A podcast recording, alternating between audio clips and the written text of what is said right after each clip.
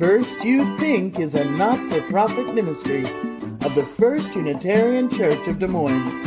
Support us at ucdsm.org today.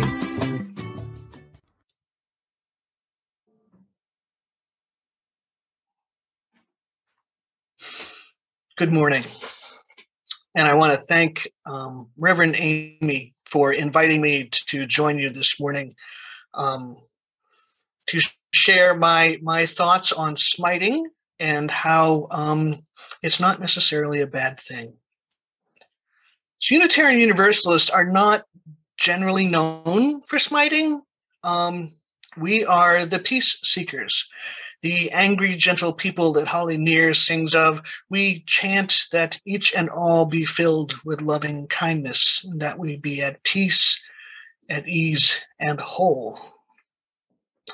We are stereotypically, perhaps caricatures, we are Birkenstock wearing, sprout eating, tree hugging pacifist end of the liberal religions, religions spectrum here in the United States.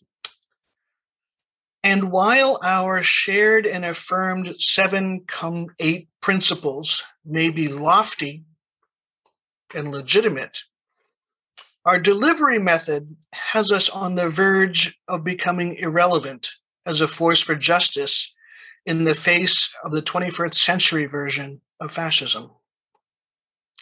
We are resistors, yes, that is in our foundational DNA. It is the reason for the image of our flaming chalice. When Unitarian minister Waitstill Sharp and his wife Martha were smuggling intellectuals out of Europe in 1939, the flaming chalice was the symbol created to let those seeking safety know that it could be found where they saw the chalice. The Unitarian Universalist Association adopted and modified that symbol throughout the years, and it opens and closes many of our sacred events. But have we become too polite? Or maybe we've always been too polite. Have we forgotten as people how to call out what is evil and bad, to name it loudly for all to hear and denounce it in a way that is forceful enough to make a difference? I think there are a lot of times when we bury our best efforts under the toxic burden of good manners. There are some basic truths we must acknowledge. When people are not operating from a place of reason, trying to reason with them is like trying to explain parallel parking to a pig. All it does is frustrate you and bore the pig. Hate is rarely a rational emotion hate and fear live in the amygdala. It's back here. It's what we sometimes call the reptilian part of our brain. It is the ancient primitive survival part, where all input gets sorted into one of two categories presumed safe, presumed unsafe. When a thing or person or an idea is labeled as presumed unsafe, millions of years of cranial evolution fly out the window, and the brain responds with the familiar fight, flight, or freeze response that we've all heard of and probably experienced. Often, anything that is new or unfamiliar gets tossed into the unsafe pile based on the binary function of neurons and the primitive logic of if it cannot fit easily into the presumed safe category, then it must be presumed unsafe. Now, if you're a wild animal, that primitive brain function helps to keep you alive. Huzzah. But as humans, it really screws up our ability to learn new things. All things that are new or strange or unfamiliar are initially judged by that part of our brain as unsafe. And it is only through experience with those things that we learn which are safe and which are not. And that does not happen through logic, it happens through experience. The fear center of our brain must be overwritten with new information. And that process in itself is frightening, which makes it all the more challenging. When someone has decided that a certain type of people ought to be eliminated, there is no amount of reasoning that can dissuade that person from their beliefs. No amount of nonviolent protest is going to inspire within them a sense of compassion for those whom they have already judged as evil, unfit, or less than human. They feel no obligation to be nice to those they hate. In fact, they take pride in their perceived strength when they eliminate people. The term we've heard most recently for this is ethnic cleansing. The polite term for genocide, of course, ethnic cleansing. It relies upon the assumption that some part of the population is unclean and must be scrubbed away. You know, like Hitler's ultimate solution, as though there was a problem that needed to be addressed. Now, before anybody gets the words not all conservatives into your brain, I'm going to tell you to stop that nonsense and listen for a moment. There was a saying in Germany at the time of World War II that went like this If there were 12 people at a table and one of them was a Nazi, but the others did not discredit him, then there were 12 Nazis at the table.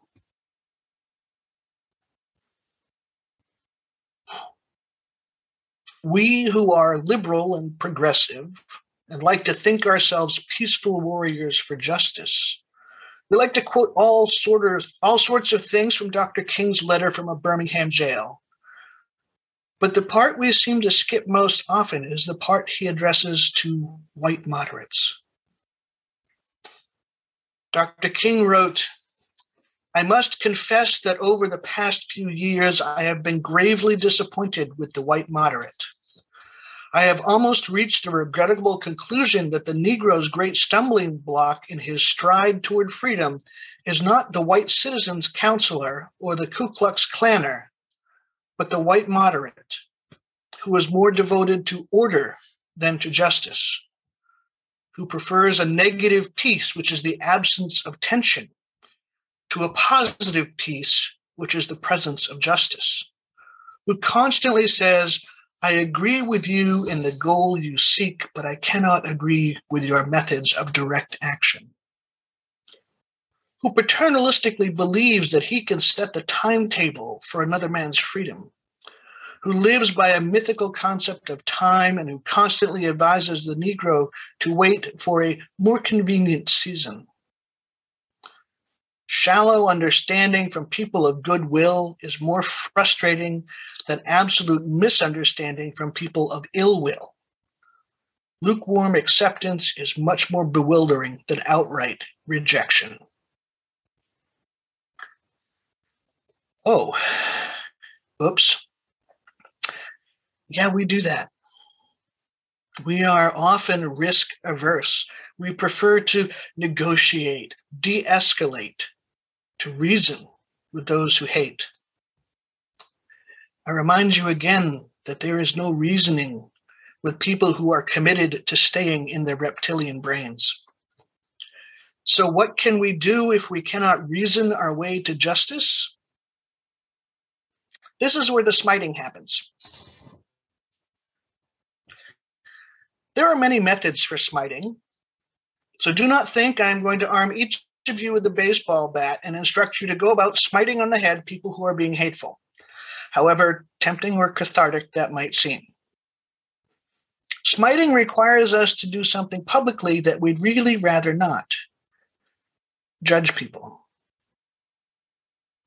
See, not only are we devoted to peace, but we are also devoted to the tranquility of the sort Dr. King describes, where there is no tension, but if there is no tension, that means that injustice is going unchallenged.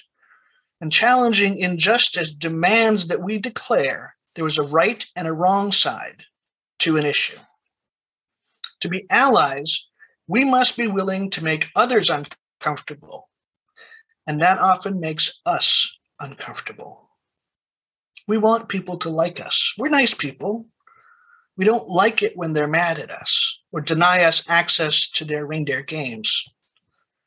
Well, guess what? If we want to live in integrity, we must be willing to take a moral position and stick to it, even if it means people don't like us, especially if it means people don't like us. I am asking you, good people of Des Moines, Iowa, to stretch. I am asking you to be impolite. I, I know that's a challenge. I lived in the Midwest for a, a while, but I'm telling you that the culture of Midwestern nice is more than a little problematic when it comes to creating justice because that kind of politeness is the very thing Dr. King referred to the sort of moderation that undermines actual justice and prolongs injustice. Our readings today from Natasha Lennard illustrate what the white moderates of Dr. King's lament are still a powerful force. And, Lennard argues, the prevailing voices in both journalism and academia today.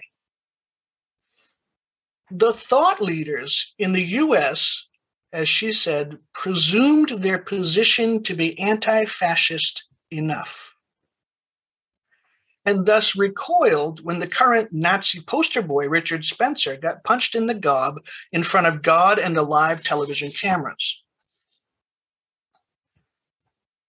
The popular conclusion about the fall of European fascism is that it eventually crumbled in the face of opposition by the superior moral virtues of liberal democracy and American ideas of freedom and liberty. It did not. It crumbled and fell, oh yes, but it did not simply yield to those with the moral high ground.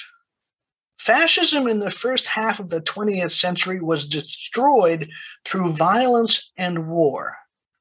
It was beaten down with the only language that fascism understands or respects, and that is superior physical or military strength. It did not surrender. It did not be convinced by reason. It scrabbled and fought to the last and had to be thoroughly beaten into submission. And then the lingering pockets of fascist activity had to be rooted out and similarly destroyed yes, often by violence. Fascism rejects any form of compromise. The whole purpose is to eliminate entire sections, great swaths of humanity in pursuit of some delusional idea of racial purity. As I said in the beginning, people who are operating, people who are not operating from a place of logic and reason will not be swayed by logic or reason or evidence or science. In various justice movements in the United States, resistance is often framed in the argument that laws cannot regulate thoughts or beliefs. And that is true. Laws cannot prevent people from being racist or sexist or anti Semitic or any other number of terrible things. What laws can do, however, is regulate behavior. We can make it illegal. We cannot make it illegal to hate people for the color of their skin or how they worship, but we can make it illegal to treat them poorly based on those criteria. We cannot change hate through laws, but we can make it uncomfortable to be a hater. We can publicly call out hate, name it, claim it, and yes, shame it to make it uncomfortable to be the hater. We can smite. Not only can we smite, I say we must. And what does it look like to smite people in the 21st century? Richard Spencer aside, smiting is supposed to be painful. It is the stick of persuasion, not the carrot. But actually, hitting people is still problematic. Although in some cases it does remain an option and even an attractive one. But instead, we can find other ways to make hating painful for the hater, make it expensive, or more trouble to maintain than to abandon. I call this smiting through peer pressure.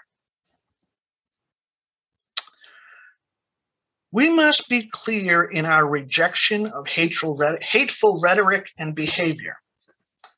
We must be clear in our boundaries and communication. This I will not tolerate. And these are the consequences if you insist on behaving this way. Boycotts are good smiting tools. I do not shop at places I know to be owned or operated by people who support fascism.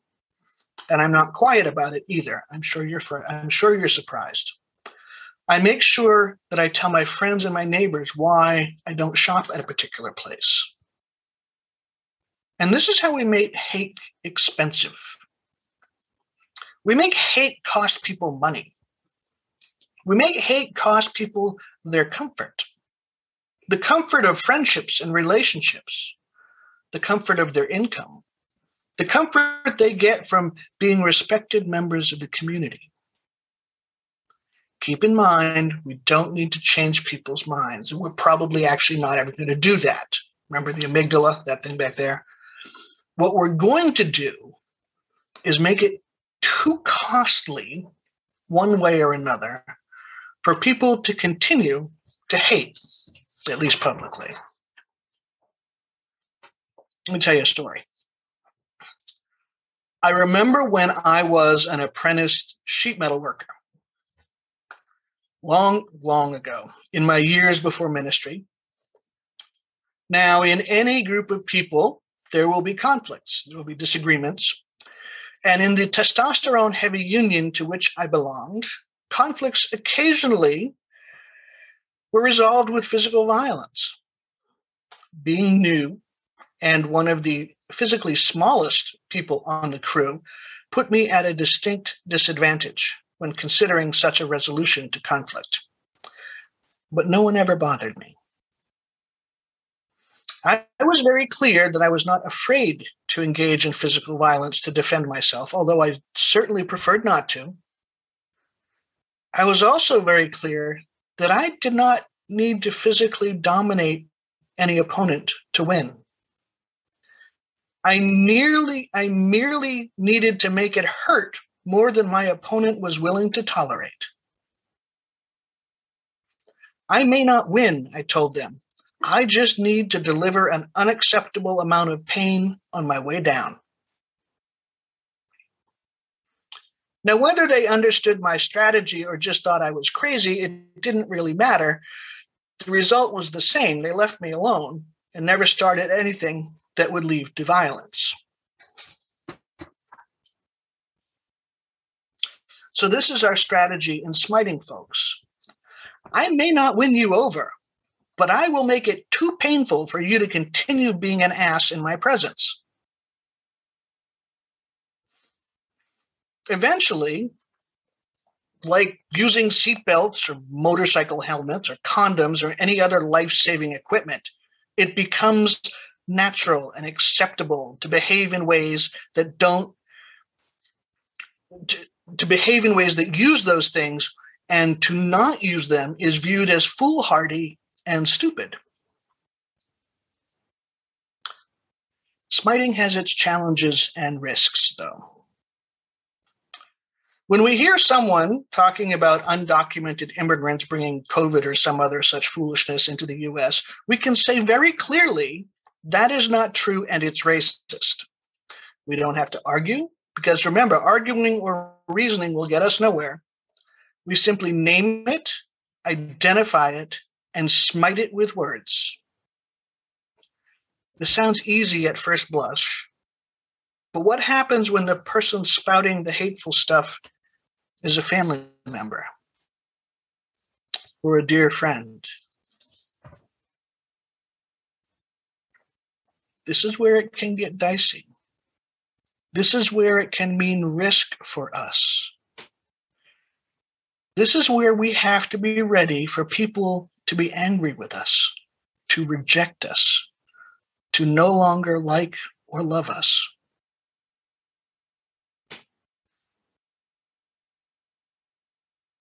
You may not be able to get Uncle Frank to quit spouting his QAnon delusions, but you can say, You're not going to do that in my presence. And if you do, one of us is going to leave. Now, if you're at your house, you bump Uncle Frank to the curb and tell him to come back when he control, can control himself like a grown up. If you're someplace else where it's not your house, you're not in charge, you can ask him to stop. And if he doesn't, and if others won't make him, you can leave and make it clear why. Remember, 12 people at a table, one of them is a Nazi. If the others do not denounce that person, there are 12 Nazis. Natasha Lennard ends her piece in the Evergreen Review with a story of a conversation she had with her grandfather, who is a British expat now living in the south of Spain. She asked him if he thought it was acceptable for people to punch neo Nazis. He replied without pause, Who could have a problem with that? Then he told her the story of his father, her great grandfather, who had joined the 43 group which was a network of Jewish World War II vets and their allies who battled members and supporters of Oswald Mosley's fascist group in post war England. They thought they had eradicated fascism on the continent with the fall of Germany. But fascism was actually reorganizing and regrouping and trying to start again in post war England.